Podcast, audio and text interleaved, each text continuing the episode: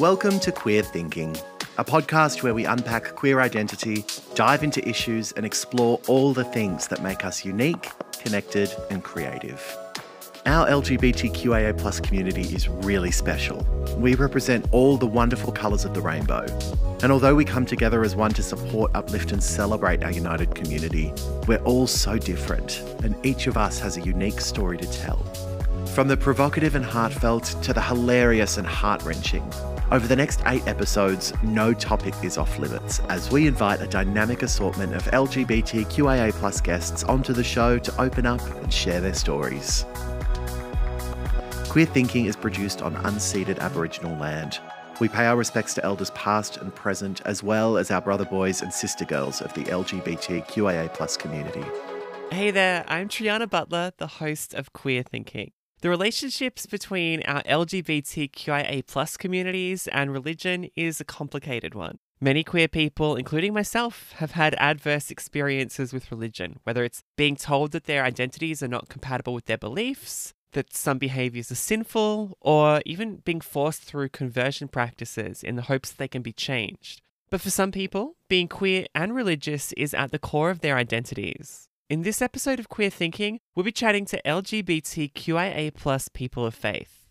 Joining me today will be Josephine Inkpin. Josephine's Australia's first Anglican transgender clergy. She's going to be sharing stories of how she found herself and her identity in the church, as well as the important work she's doing within her church to ensure it's a safe, welcoming space for everyone. Also joining me is Chris Csabs. Chris grew up in a very religious household and after realizing his sexuality at a young age, began to seek out any possible means of trying to change who he was, including conversion practices. It wasn't until a conversation with his religious mother that he realized maybe he didn't need to be fixed because he wasn't broken. And finally, I'll be joined by Fahad Ali, a gay Muslim and Palestinian activist whose coming out story centers around a free freezer. You heard that right. Josephine, Chris, and Fahad will share their stories of what it was like growing up religious and the long and often treacherous journey to get people to where they are today. Proud LGBTQIA plus people of faith. Before we get into the episode, I want to warn you that we will be discussing conversion practices and the relationship the queer community has with religion. The episode also contains discussion of homophobic and transphobic situations that our guests have been subjected to, which may be upsetting for some listeners. Remember that support is available for a list of LGBTQIA plus support services. Head to mardigras.org.au forward slash support. So joining me now are Josephine Inkpin, Chris Csabs, and Fahad Ali. Welcome on in. Thank you. Great to be here. Now we'll start with Josephine. Josephine, you're an Anglican transgender priest. What was your relationship like with the church as you were growing up? Well, it was a bit mixed, but I was quite fortunate. I grew up in England, probably tell from my accent, and in a form of Anglicanism, not the same as in Sydney, which is actually sort of quite what you might call a gentle liberal Catholic sort of tradition within Anglicanism. And so we didn't do a lot about sin and, and all that sort of stuff, but it was hovering in the background and it was sufficient sort of to make me uneasy about myself. And I think I probably imbibed some of that. But in a way, I've always felt that, and it might sound a bit weird to, to more secular people, but I think faith in the church partly saved my life when I was younger. That and football, having the opportunity to play some sort of thing that in the male sort of space and, and feminism as well. But faith, because it was a sort of a strange sort of a space which was different from the rest of the world, which was telling me to be this or that. And in my sort of um, church background, things were sort of slightly a bit more queer, I would say. You know, we had, we would have angels and saints and, and, and this Jesus figure who didn't really fit any real categories and, and, and weird stories and all sorts of other things. And so, and, and I was able to dress up, you know, as, as a choir chorister and then in other ways. So I, I think it, it, my style of Christianity, but underneath was this other stuff that was supported by the wider world, which was quite binary and and not very body positive. So we weren't super body positive in my church, but but we weren't body hating. I think. Now, you were the first church leader to come out as transgender in Australia. Yes. What was the reaction from other religious leaders or organizations, eh, especially within the Anglican faith, when you came out as that? Well, that's right. It, it, it's well very mixed, and a lot of people just complete surprise. I got out from under just before some Anglicans in Australia started beating up on trans people because they've been so obsessed with beating up gay people. They hadn't really noticed we were around. Um, and now we're sort of in the focus of things. But as I was quite fortunate because there have been transgender priests in the Anglican community in other places for, oh, I don't know, a couple of decades. And I, and if I'd have stayed in England, I, I, moved to Australia just at the point when the first two came out in England. And I think I would have come out shortly afterwards. So I had that support of people from further afield, but it was quite challenging. It, it is hard being a pioneer in that space and not knowing what to expect. And that's quite demanding. And I'm, I'm glad there's a couple more of us come out out in the Anglican community. But in the Uniting Church, I'm still the only um, gender diverse trans out minister. So there's there's a way to go for other places as well. So tell us about how you came to be appointed and given a license to lead the congregation at Sydney's Pitt Street Uniting Church. Pitt Street has a long history of. We had um, the first out lesbian minister, Dorothy McRae McMahon, and we've had other queer uh, ministers like Margaret Mayman, who's in Melbourne now. And so there's been a tradition of, of, of a fully supportive, uh, certainly LGB community. And I guess trans is next step, but they didn't choose me for that, but for other reasons as well. You know, a very progressive community of faith in, in a variety of different ways. And so that's been part of my journey. And so eco theology and other things. And and having an intelligent approach to faith. And I guess that's part of what they saw that I could bring to that. And for me, I had worked in Sydney in, in ecumenically as well. So I knew the church a little bit. And so it seemed to be the right place to go. Although I did, I do miss Brisbane in some ways, and there's some some beautiful things in the Anglican Church, but also the Uniting Church offers a space, hopefully, to for us to move forward and and to be even more affirming and flourishing than than we have done. So um, it's a good space to be, although a challenging one because Sydney is the most difficult of the capital cities, I think, for gay people, particularly in relationship to faith. Yeah, I know the city's uh, Anglican diocese doesn't endorse any kind of divergence between biological sex and gender identity and gender expression. Do you think that'll change anytime soon? I don't think it'll change in Sydney. No, I think they're determined. They're very, very uh, deeply committed. They've got had a lot of money from the foundations of modern Australia, which was never shared with the wider church. Um, they're very power conscious. They drove with other people the religious discrimination debate because they knew they'd lost the debate about marriage equality, but they wanted to shore up their power, and that's what they're interested in. It's very, very difficult for people. There are some people in the Anglican Church, thank God, in Sydney who do offer a, a friendlier space, but it's it's hard to exist in that space, and they're not going to change that. Thank God, in other parts of the Anglican Communion, things are very different in America and Canada, and there's a liturgy that's for worship and, and support for trans people, especially in the United States, but also in Canada, and it's happening in other places, Scotland to some degree, and in England. But I, I think other places are making that move, and we, you know, we had wonderful policies for in schools for trans and gay kids in southern Queensland in the Anglican Church, and that sort of thing. So there's there are spaces to be, although I don't think marriage equality is going to happen in the Anglican Church anytime soon.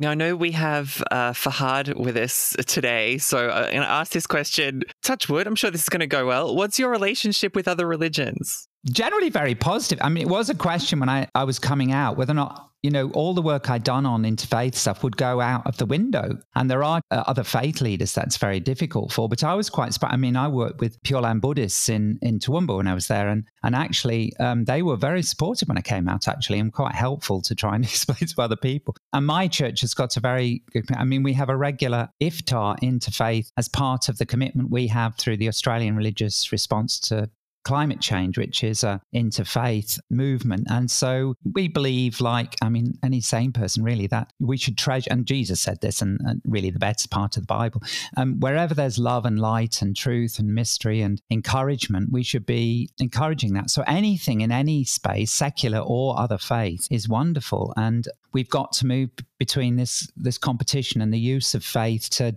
you know, to divide people rather than to enable people to flourish. And if people can find flourishing through Islam or Hinduism or Buddhism or through anything else, or not having any specific spiritual commitment as such, then let it be. And if we can help with that, then then we will do so. Have you had any self doubts about being a person of faith and also being part of the LGBTQIA community? Because that does seem kind of like a, a, double minority in that situation. How do you kind of explain that duality to other people? Well, yes, it is. I mean, I feel more integrated now than I've ever done. But we, have got all sorts of different. I mean, the, the, thing is that we're all a multitude of different things, aren't we? You know, I mean, just my accent gives me away that I'm English and I have a particular range of things. And so for me, uh, the way I would explain it is that the sense of sacredness in life is as fundamental to me as my gender identity. But what to do with that, like what beliefs I have and how I use them against other people, that is a matter of probably opinion and debate. But, you know, you could put in law to recognize that sort of religious identity, but not as a way to beat up other people. I think that's the distinction I'd make. So the two things go together for me. And I mean, I don't understand. I mean, we're now in the world, as you know, of gender diversity of non binary level. Well, why can't you be a non binary person who's both a person of faith and a person who's gender diverse or sexually diverse and and actually in the bible i mean jesus talks even about you know about eunuchs and different types of eunuchs and they're not quite the same as you know modern sexually and gender diverse people but it reflects the fact that in the ancient world and in so many cultures um, there's so much diversity. And unfortunately a particular view of western christianity i think has been imposed on all sorts of cultures not least through the british empire that has constricted this and, and made people have to choose, as they do in the Uniting Church, for example, sometimes between their culture, Pacific culture, for example, and their church. And, and we've got to unwind that. But I don't think there's any, we're, we're just amazing kaleidoscope of people that there's humanity. And, and so faith can interweave. It's just one of the threads of, of life. And it can either be a dark thread, a, a negative thread, or it can be an enlivening one. You're listening to Queer Thinking. Today we're chatting with queer people of faith about their experiences. I want to head across to Chris now. Chris Csabs, you're a gay Christian, also a conversion therapy survivor. It's wonderful to have you with us today. Thanks. The same question that we started with for Josephine for you. When you were growing up, what was your relationship with the church like? It was a confusing relationship. So, church was my whole world growing up. Um, I went to a Christian school. I went to church on the weekend. Actually, we didn't just go to church on Sundays. We had regular contact with church throughout the week. And so my whole world was Christian. I didn't know any non Christians until I was about 14. So I had this relationship with the church where I, I so wanted to be part of the club, but I felt that I wasn't. I, I, always knew that I was a bit different. I was especially different to what the church said that a man of God was supposed to be. So, sort of, I had this idea of this sort of strong, masculine, you know, man of God that, you know, had a wife and all these things. And I just wasn't that, of course. And so I kind of developed an unhealthy relationship with the church where I was trying to be part of this community that I was just a little bit incompatible with. And this is even before I came out. But at the time, I thought that maybe my homosexuality could be healed or fixed. So I thought, well, if I keep just trying to do the right things at church, so if I keep volunteering in the office and, you know, teaching Sunday school and doing all those things, then maybe one day I'll be able to be part of it, you know? Now, you mentioned before you came out. When did you first come out? Uh, I came out when I was 16. It was an interesting time. I'd spent a lot of uh, years, obviously, in the church, and I'd heard a lot of messaging about who gay people were, specifically gay people. We didn't talk too much about, you know, the other acronyms uh, for some reason. I don't know why. But I, I, had kind of gleaned from all of my years growing up, even as a little boy, overhearing adult conversations and things that gay people were deviant, that they were um, sexually broken, one of the examples that I am happy to share is overhearing my dad talking with one of the men at church. He was saying that a homosexual had come in off the street to ask for healing. And so they prayed over him, and all these demons of homosexuality had come out of him. Oh, all seven of them came out of him like this. And I must have been, I don't know how old I was, I must have been 11 ish. And I just remember being absolutely terrified after that because I thought, oh my God, maybe I've got you know, maybe I've got a demon in me or something, you know? And so when I was 16, I realized by then, well and truly, I'm definitely gay. This is not not sort of what I was hoping it was going to be. I was hoping that it was just going to be sort of a transient, you know, growing phase, but it was very clear. And so um, I came out to my pastor at church, and it was really to ask for help. Yeah, right. You've also been through conversion therapy. And if it's okay, would you be okay with sharing some of that experience with us? Because it feels like that's Yeah, kind of what happened next in your story after coming out. Yeah, um, for for most people, it doesn't sort of start with just oh, I'm, I've decided that I'm going to go through some sort of therapy or whatever. Most of the time, there's a lot of messaging that goes into it beforehand, um, and exposure to certain ideology that really steers you towards making a decision to sort of start seeking to change. And so I'd sort of heard all of those things as a young kid, thought that I was potentially under the influence of some sort of demonic spirit or something. And so I started out asking for a lot of prayer. So a lot of deliverance prayer. So where I would be prayed over to for demons to be released. And I continued to do that over a period of seven years. When I was 19, I decided to go to Canberra so that I could participate in a Living Waters course, which was very well known back then as a ex-gay course where you could go to sort of seek healing for sexual brokenness. Sorry for using these terms. This is just what, what they were. And yeah, so I spent six months at Living Waters. It ran very much like Alcoholics Anonymous in the sense that it was weekly meetings. We would break up into small groups. We would confess to each other and you know discuss the we had a big workbook and so we discussed the reading that we'd had and the homework that we'd done and the questions and yeah so it was very bizarre. And 6 months later I was still very gay. So I was pretty disappointed because I had since I was 16 I had I'd heard of living waters. My pastor told me about it and I thought oh my gosh when I'm old enough I'm going to go to that and I'm going to get this sorted. And it wasn't sorted. And so after that I spent the next several years just um, completely abstinent really trying anything and everything that I could. So exorcisms and just you know, I was trying to starve it out. I stopped watching television and certain things because I didn't, I thought maybe I could be influenced somehow by all of the secular stuff around me. I was a very, quite a tormented person. Um, and so by the time I was 23, I was a really big mess. And I, I started praying to God every day that He would just either heal me or kill me because I just, I could not imagine how I could continue living my life um, sort of, you know, with this faith that was totally incompatible, I thought was totally incompatible with what I was feeling, you know? And so I guess I was very lucky because my parents had watched this journey that I'd gone through over about seven years and they saw that I had changed a lot. So my mum tells me that at the time I was just a shell of who I used to be. I wasn't myself anymore. I'd stopped singing, I'd stopped smiling, I'd stopped telling jokes and things. And so she took me out for coffee one day and um, sat me down and asked me how I was going. And she told me that her and dad had been watching what this had been doing to me over a number of years and they'd been praying about it and doing a lot of research. And she said that they'd kind of come to the decision that being gay was okay. And she asked me if maybe God hasn't healed you yet because you're not sick, which was difficult for me to hear because I was not like, I 100% believed that I was, you know, there was something wrong, you know. But my parents were the ones that helped me to come out of that conversion movement. So, yeah. Well, now today you're an LGBTQIA plus rights activist. You were there rocking a bright purple wear it purple hoodie, um, and you're using all of these experiences to push for change Yeah. right across the nation. Yes. In terms of conversion therapy here in Australia, what's the current legal landscape on that? Yeah, so we've got we've got legislation in just three states in Australia, but they couldn't be more varied um, in terms of their effectiveness. So of course we've got the amazing Victoria legislation, um, which just came into effect this year, which is absolutely world class. Um, it's known as being the most comprehensive legislation globally to curtail um, conversion practices.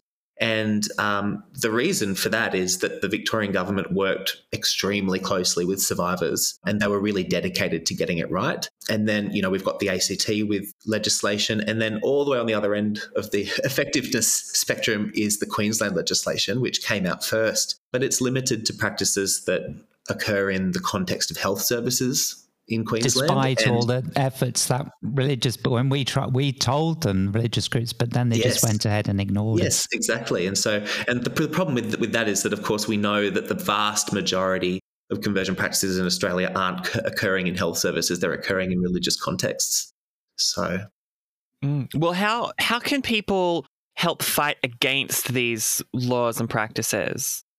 I think so right now, with um, several states and territories that are sort of considering uh, legislation or that have um, said that they will enact legislation at some point, uh, we are seeing a lot of misinformation that's circulating about you know what it could mean for you know religious freedom and all of these other things. So I think it's important for our community, the LGBTQ community, to be educated and to be aware of the facts, so that we can all speak with one voice in response. So um, I would say go to the SOGI Survivor website, read the SOGI Survivor statement. It's that's the voice of survivors, I guess. Um, and you know, in terms of what survivors recommend, what we're asking for. Yeah. For now, for those who haven't heard of SOGICE, what's SOGICE? SOGICE is sexual orientation, gender identity change efforts, and SOGICE Survivors is um, basically came about uh, in 2018. A whole bunch of survivors were kind of realizing that our stories weren't having lasting impact, and so Nathan Despott and I um, gathered a group of survivors together and decided that we would write a statement together so that we could all kind of have one voice, and this would be our recommendations that we've all agreed upon using our language, etc. And so we wrote the SOGI Survivor Statement, and it, of course, it went around to all of our LGBT networks and to a whole bunch of different people for input um, and to check it. And it still goes through that process now. And uh, it ended up being endorsed by a whole bunch of groups like Amnesty International, etc. And so our work that we do now is really advocating survivor led interventions to stop conversion practices from happening.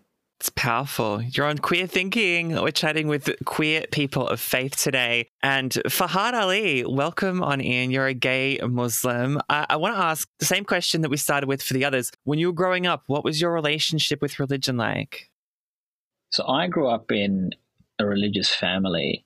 And, you know, that meant that we would do things like we would go to the mosque, we would take part in Ramadan, I'd fast. I actually went to a religious school for most of the early part of my primary schooling, so up until year four. And, um, you know, sexuality was something that didn't really hit me until I think I was like 11 years old. And when I had this realization that I was gay and, you know, growing up, you know, at that time, uh, it, it was difficult, right? Like it was difficult not just because I was Muslim. It was difficult because there was much more homophobia than exists today.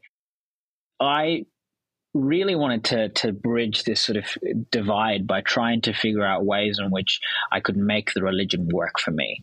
So, um, what I ended up doing was I, I, read quite a lot of theology, some um, you know Islamic texts, some you know arguments as to why sexual and gender diversity were not, you know, excluded within Islam. And so uh, it led me to a point of realization that, in fact, the problem isn't with Islam itself. The problem is with what I, at the time, as a young teenager, began to understand as patriarchy or patriarchal interpretations of theological text.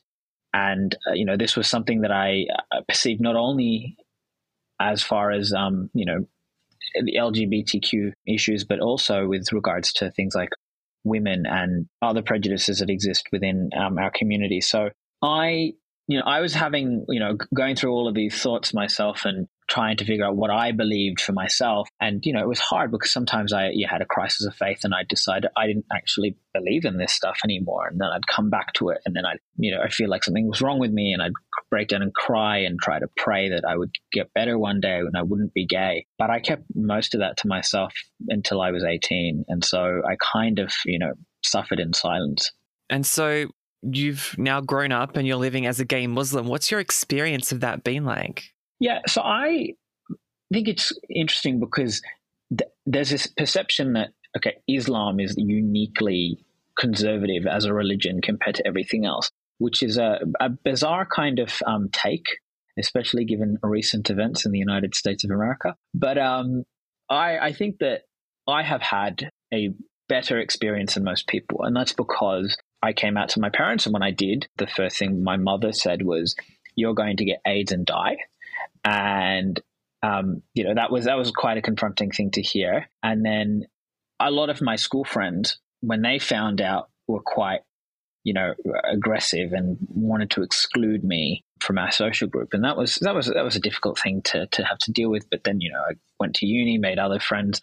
And and through the passage of time and I think because of the fact that I was sort of non-compromising in my identity. I kind of said look I am gay. This is who I am. And like it or not that's not going to change.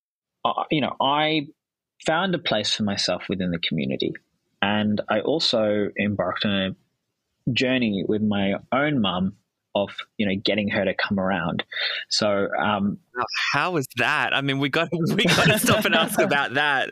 Well, tell me about that, that journey. That is a whole whole. Uh, this is a pretty funny story actually. So, um, mum didn't. The idea of me being with a man was like you know absolutely you know caused the most extreme distress for her.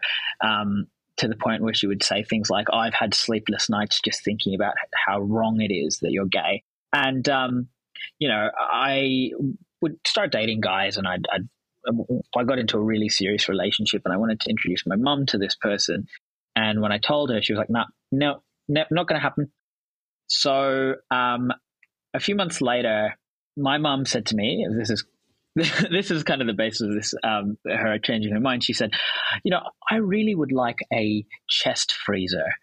And so my my my partner at the time was his parents happened to be moving house and my partner's my ex partner's mum said to me, "Oh, we've got a chest freezer we're getting rid of." so I, uh, that's great. I told my mum this. I was like, "Look, I've, I've, I found you a chest freezer. It's yours.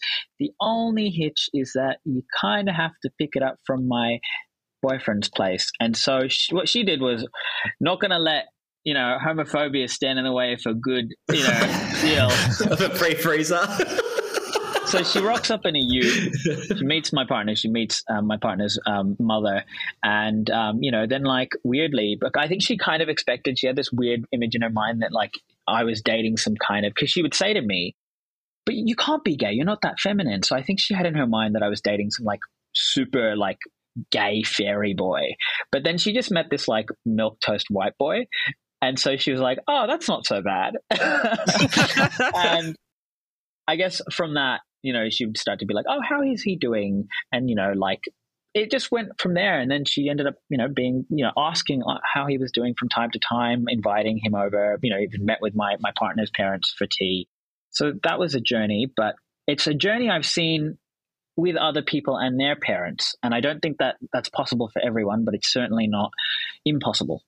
Yeah, you still in contact with them in good standing? How's how's that all going? Well, um, my mum unfortunately passed away uh, two years ago. Oh, I'm sorry, but uh, you know it, it was really meaningful to me that before that happened, we could get to that point. Um, uh, that that that that's probably the thing I'm happiest about. About and you know, in terms of the rest of my family, my siblings and stuff, like uh, they've always loved me. I've always loved them, um, and I don't think that who I am as a person is going to change that. Well, I'm very sorry for your loss, and what a special moment to be able to share. That's really, really powerful. Thank you. Now, you also identify as a gay Palestinian activist. Tell us a little bit more about that and your background there. Yeah, so I I'm Palestinian, and I think that um, what's really important for what I want to get across to people is that you know, people have this perception about people who are Muslim or people who are people who are from an Arab background or people who are not really white in general. That um, you know, there's something uniquely homophobic about our cultures, about who we are, and which is really funny. Well, not funny, quite sad because if you go back a few decades, like things were pretty bad here. Like, you know, LGBTQ rights didn't emerge out of nowhere that we had to fight for them and we fought for them you know here in australia and we won and we i think we need to have that recognition that rather than seeing other cultures or other places in the world as being, you know, um, you know, somehow backwards in time, and therefore we don't want to go near you, we don't want to talk to you, we don't respect you. We need to be able to support those movements for change, and so that means supporting queer movements wherever they emerge. Now, Palestine is something that's very dear to my heart, and it's um, you know not necessarily a queer issue it's a human rights issue. It's a question of apartheid. But the other thing that's really important about it is that, you know, I often hear, well, how can you be pro Palestine if Palestinians hate gays? And, you know, I'm a leader in the Palestinian community. So, I mean, I wouldn't be in that position if my own community hated me. But also, the, the other thing is we've got a multiplicity of opinions political, you know, differences, um, you know, beliefs, and that exists everywhere. So even within Palestine, there are people who are probably very homophobic and people who are not. And what I want to do is to help build a movement for positive change. And I can't do that because what you're saying to me when you say something like that is you're saying you don't deserve basic human decency and rights on the basis of homophobia. And that doesn't help queer people in Palestine. All that does is mean like there's no there's no magical rainbow road that gets you out of apartheid if you happen to be queer. Like you still are going to be subject to the same abuses. So what I'm saying is that in order to build that kind of future that I want to see, we need to support those queer movements in Palestine. We need to build up that solidarity, and people know that this is a you know a really good strategy. You've all seen the movie about the you know Welsh miners, the you know Pride. We've all seen that wonderful story about how you know the LGBT um, you know supports the miners group went in and then you know happy ending, and that's kind of the point, right? Like solidarity does go both ways. Now, this is kind of a double barrel question. Uh, and the first barrel is Australia focused, and the second barrel is globally. What is the current landscape for queer Muslims, first of all, in Australia? Yeah, so in Australia, I think the landscape for queer Muslims is generally quite positive. We've got a number of good um, support structures. Um, so things like, um, you know, ACON would run a program for young Middle Eastern men, um, and that that doesn't necessarily cover like Islam, but certainly that would be part of it, right? I think that uh, we've got support networks, we've got groups, we've got services that all cater to to these things, and so that that's really positive. And I think that in terms of the religious community, that makes if you do face kind of discrimination or prejudice, that gives you an outlet, that gives you somewhere to go and support services that you can access, and com- community and peers. In terms of the actual Muslim community in Australia, I think things are changing quite quickly. And, you know, I think there's a problem, as is the case everywhere. And I think, you know, Joe can probably agree that this is probably the case, you know, in the Anglican church as well. But the leadership is always so much worse than the actual people in the hmm. religion. Mm. And um, that, that tends to be the case for us as well, where the community is moving a lot faster than, faster than the people in power. Um, globally, I would say that there's some real good uh, reasons to be optimistic.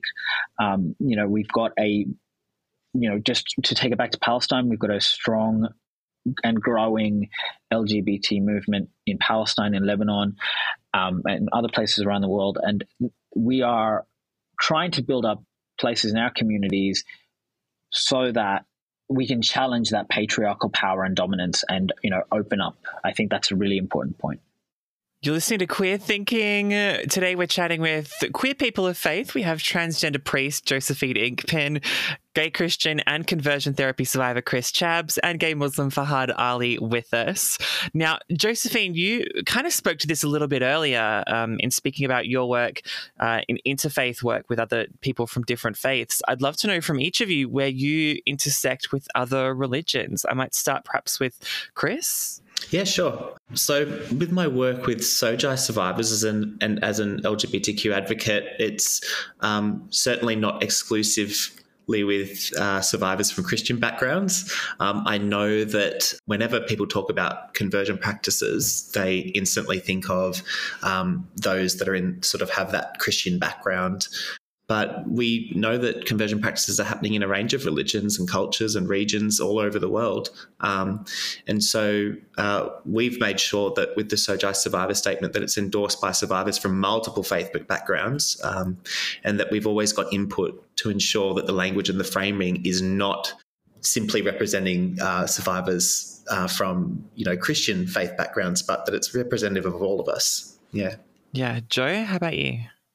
Yeah, well, I've spoken a little bit about that. I mean, my view is building on what Fahad said. It, you know, it is about I use word perhaps, but intersectionality, and we have to work together. And I, I mean, years ago, I hosted some folk from Nazareth, um, Palestinian Christians, and um, and Bethlehem, and um, and building that movement that human rights are indivisible, and so we have to draw on all sorts of people. And I've just finished doing a intensive course, the first landmark um, Christian um, queer theology and university level here in Melbourne, and um, and it was great joy to have one of my uh, friends, Michelle McNamara, who works with um, Transgender Victoria, and but also with um, queer multicultural uh, communities, um, who's a Buddhist, an active Buddhist, dedicated Buddhist, and so to to to have these different voices. And we've we've got to raise up the multiplicity of of um, so we make all those connections so that people can see one another in the community and and other communities can see to you know to disabuse this idea that there are no queer people in any space or something. We're just about everywhere and and we have to sort of affirm that. And so the more that we can enable variety of voices and not just the same ones um, uh, that will make a big difference. Absolutely. Fahad, what about you? You know, I think um, my primary identity has kind of shifted over the years. And so I, I think of myself now as being, you know, Palestinian first.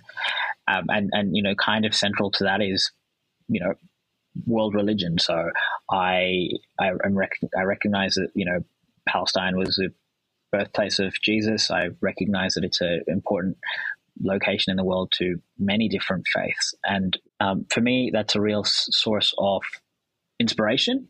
Um, and I, I, you know, just work together with, um, you know, so many of my peers, Palestinian Christians, Palestinian, um, you know, community, the crossover with, you know, my Jewish peers and allies um, to help build a better world. And I think that's what it really comes down to in the end is that, you know, we all come from different backgrounds and walks of life, and we all kind of have a shared vision of what the world should be. And despite our differences in faith and our dis- differences in upbringing, we can work together um, to, to build something that's, I think, inviting and safe for us all. Hmm. Well, to that point, everybody uh, kind of spoke to feelings when you were first coming out of feeling really alone and feeling cut off from community. And and to these interfaith points, do you all know of any support networks for queer people of faith that are interfaith and where everyone's welcome? Yes, Brave Network, Brave Network in Melbourne. Yeah. Yeah, we, we have, I mean, we're working um, in uh, Equal Voices, which I'm co chair, which is um, uh, uh, queer Christians and allies. But we're working very closely with World Pride with um, Jewish and Muslim and Buddhist groups to, to have a common uh, stand really together and, and support people so in, in that space so that we raise our voice and our visibility it's about you know what sort of a world we want to do. And if faith faith and wisdom traditions can offer some resources in that alongside other things. But um, if we're in competition um, then we're then we're it's a disaster. And um, we have to work together. And and so and and it serves the interests of patriarchy the right whatever want to call it, when um, we we're divided, and that's what's happening over trans people at the minute, used as a is weaponized sport uh, in order to divide people and and toilets and all the other sort of nonsense, um, and and we mustn't get into that. And we mustn't divide people of faith either from people who, who don't commit themselves to faith. And, and I think it's been a, a deliberate tactic to try and have, you know, God versus the gays, God versus trans people, to divide the queer community. And, and and, and although there are differences, we've got so much more in common. And, and that's what we have to work on, whoever we are, whatever faith back. Yeah, well, let's bring this home on a positive. You know, we've spoken a lot about the different hardships that each of you have faced, but I'd love to hear from each of you some of the positives that you've found in living your authentic life. Joe, we, we might start with you first on this one. Yeah, well, it's fantastic. Well, a friend of mine has just had top surgery in Sydney and as a, as a pastor in Sydney, and they, they post a picture on their Facebook page and they're still in, you know, with the scars. And it was wonderful. Uh, they're still living in the gender euphoria um, stage, as it were. But, but, but it, you know it's not quite so intense after a while but it's it it's just wonderful to and for as as a trans person to you know fully inhabit your body um, what the christians call incarnation. That's what we're doing. Um, and just a joy. Um, i mean a delight. I mean the course we've had here with all kinds of different people from different christian backgrounds and, and different identities and everything else has been terrific because it's been about community. It's about being liberated, transformed, all the things that wisdom, faith, traditions are supposed to be about, not about controlling people. Um, so when you enter into that and, br- and, bring yourself together, both different sides of yourself, faith and and and um, your queer identity in your body, then it, it's just uh, can be exhilarating and and that and the energy and the, and the life in that and the connections can help you deal with the, the suffering and the pain and some of the trauma that we carry and that chris and Fahad spoken of as well chris how about you um, yeah, I mean, I think living an authentic life and being who you are is the only way to live. Um, uh, in a lot of ways, I think uh, being able to be honest with myself and with with God and with other people about who I am um, has made my relationship with God and my faith a lot more authentic. You know, because I'm no longer struggling to be um, something that I'm not. I'm not looking forward to being something else in the future. Um, mm. You know, I've learned and I'm still learning um, that God accepts me and all of us just as we are. So, and I think that being able to um, reconcile my faith and sexuality um, is just, yeah, it's fantastic. yeah. Fahad, you're already grinning so broadly right now. Bring this home. you know, as I kind of uh, said in my story, um, you know, what I said with my mum, that would not have been an endpoint that I had gotten to had I not lived an authentic life. Mm-hmm. And, you know, mm-hmm. I could have dealt with it in one or two ways. I could have kept who I was to myself, or I could have just said, "No, nah, this is who I am, and I'm going to block out everybody." Um, and you know, I think you know that wouldn't have been ideal either. And by living who I am authentically and truly, I've been able to build so many more connections with people based on the fact that you know I, I am out there. I am not going to shy away from saying I'm gay, I'm Muslim, I'm Palestinian. I, you know, all that complexity in my identity can't be just you know reduced into one label. But by living that, by embodying that, you know, there's there's so much potential in the connections we make and the the identities we have, and I think that's that's a super wonderful thing that we're able to express. So um, I would definitely encourage everyone to do that. Well, Josephine Inkpin, Chris Csabs, and Fahad Ali, thank you so much for joining us today on Queer Thinking. We really appreciate your time. Thank you. Thank you so much. Thank you. Thank you for having us.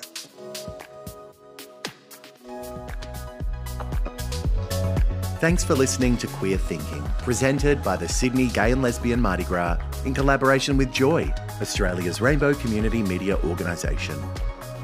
If the content in this episode has raised any issues or concerns for you, support is available.